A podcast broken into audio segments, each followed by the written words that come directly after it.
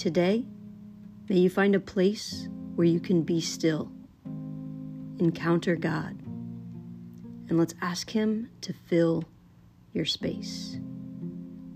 Begin with a few deep breaths.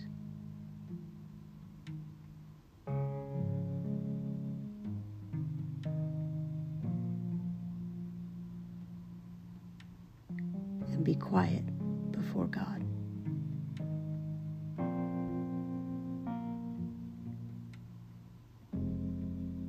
Now, as we transition to the reading, listen for one word or phrase that stands out. And feel free to pause this recording if you'd like to reflect longer and journal along if you can. Now, for today's reading.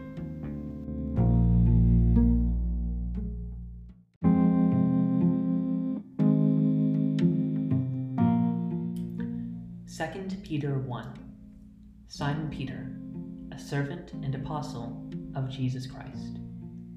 To those who through the righteousness of our God and Savior Jesus Christ have received a faith as precious as ours, grace and peace be yours in abundance through the knowledge of God and of Jesus our Lord.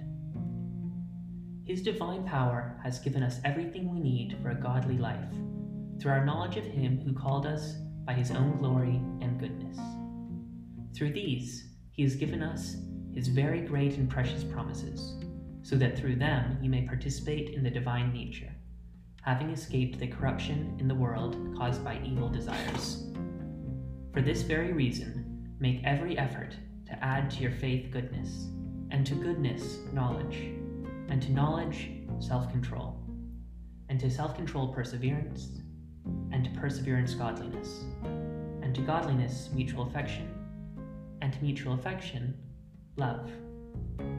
For if you possess these qualities in increasing measure, they will keep you from being ineffective and unproductive in your knowledge of our Lord Jesus Christ. But whoever does not have them is nearsighted and blind, forgetting that they have been cleansed from their past sins. Therefore, my brothers and sisters, make every effort to confirm your calling and election. For if you do these things, you will never stumble and you will receive a rich welcome into the eternal kingdom of our Lord and Savior, Jesus Christ.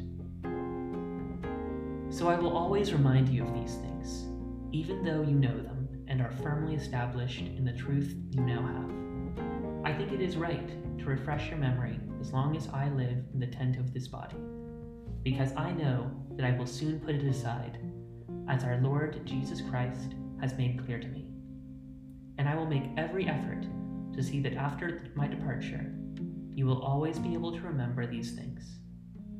For we did not follow cleverly devised stories when we told you about the coming of our Lord Jesus Christ in power, but we were eyewitnesses of his majesty. He received honor and glory from God the Father when the voice came to him from the majestic glory, saying, This is my Son, whom I love. With him I am well pleased. We ourselves heard this voice that came from heaven when we were with him on the sacred mountain.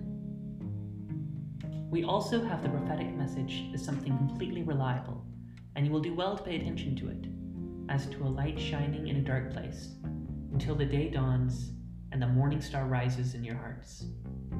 Above all, you must understand that no prophecy of Scripture came, no prophecy of Scripture came about by the prophet's own interpretation of things. For prophecy never had its origin in the human will, but prophets, though human, spoke from God as they were carried along by the Holy Spirit.